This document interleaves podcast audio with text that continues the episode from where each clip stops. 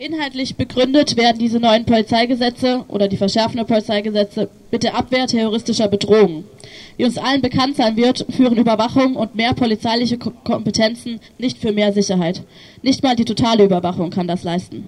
Mit diesen Gesetzen wird nicht mehr Sicherheit geschaffen, wohl aber werden die Freiheitsrechte aller immer weiter eingeschränkt.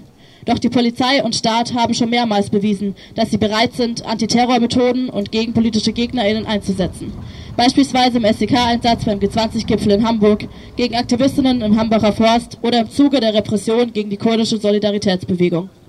Es zeigt sich immer offensichtlicher, dass die Aufrüstung der Polizei sich auch gegen soziale Bewegungen und Migrantinnen richtet. Mit dem neuen Polizeigesetz werden wir nicht geschützt. Im Gegenteil, wir werden der Gefahr ausgesetzt, selber zur Gefahr deklariert zu werden. Es ist doch mal wichtig zu betonen, dass es hier nicht nur um neue Gesetze geht, sondern um einen Paradigmenwechsel, um eine gesamtgesellschaftliche autoritäre Verschiebung. Die Zeichen stehen auf Anpassung, Unterordnung, Überwachung und Kontrolle. Während Sicherheitsapparate hochgerüstet werden, wird die soziale Sicherheit abgebaut.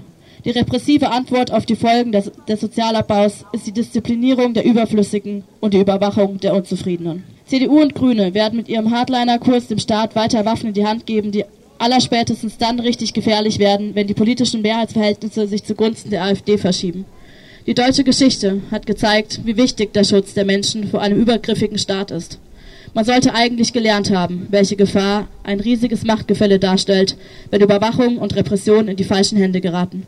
Und in Anbetracht des internationalen Rechtsrucks und des Rechtsrucks hier muss ich sagen, dass mir die akute Entwicklung richtig Angst macht. Und auch wenn diese Gesetze nur eine Spitze des Eisbergs darstellen, ist es trotzdem wichtig, genau jetzt tätig zu werden. Die letzte Gesetzesverschärfung in Baden-Württemberg haben wir verschlafen. Und nun bietet sich hier leider eine neue Chance, gegen einen zunehmenden autoritären Staat und eine militarisierte Polizei aufzustehen und die neuen Verschärfungen zu verhindern und die Rücknahme der bisherigen Verschärfungen zu fordern in Baden-Württemberg und auch hier in Freiburg hat sich in den letzten Monaten dazu ein Bündnis gegründet, um nach dem Vorbild von Bayern und NRW, wo zuletzt tausende Menschen gegen die neuen Polizeigesetze auf die Straße sind, auch in Bavü breiten Protest auf die Straße zu tragen.